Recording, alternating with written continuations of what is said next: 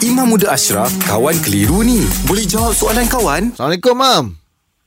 Waalaikumsalam warahmatullahi wabarakatuh. Sihat, Mam, eh?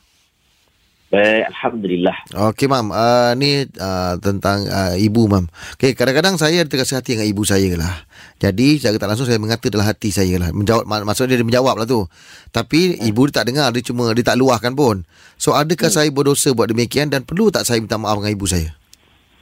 Allah sebenarnya memanglah kita akui ya, benda dalam hati ni benda selagi mana kita tak lafaz selagi mana kita tak menunjukkan memek muka kepada ibu ayah kita kan? Sebab dalam Quran sebut jangan kamu fala taqul lahum ufin wala tanharhuma. al-Quran sebut ufin itu banyak banyak maksud. Tafsiran ulama sebahagian kata uh, kita sengaja bagi signal pun dah tak boleh. Maksudnya kalau kita tak suka uh, kita tak cakap no tau tak cakap uff tapi bagi signal maksudnya body language menunjukkan ketidaksukaan kita itu pun dah satu benda yang dilarang ha, tapi benda ini dalam hati ha, benda dalam hati macam mana sebagai ulama kata dalam hati tak ada masalah Hmm. sebab benda dalam hati selagi belum dia buat dia menyimpan dalam hati maksudnya dia orang yang sabar Hmm.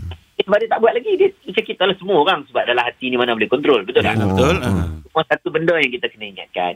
Ha, hati ni dia macam uh, ada barahnya. Ha, satu titik hitam, ha, kan?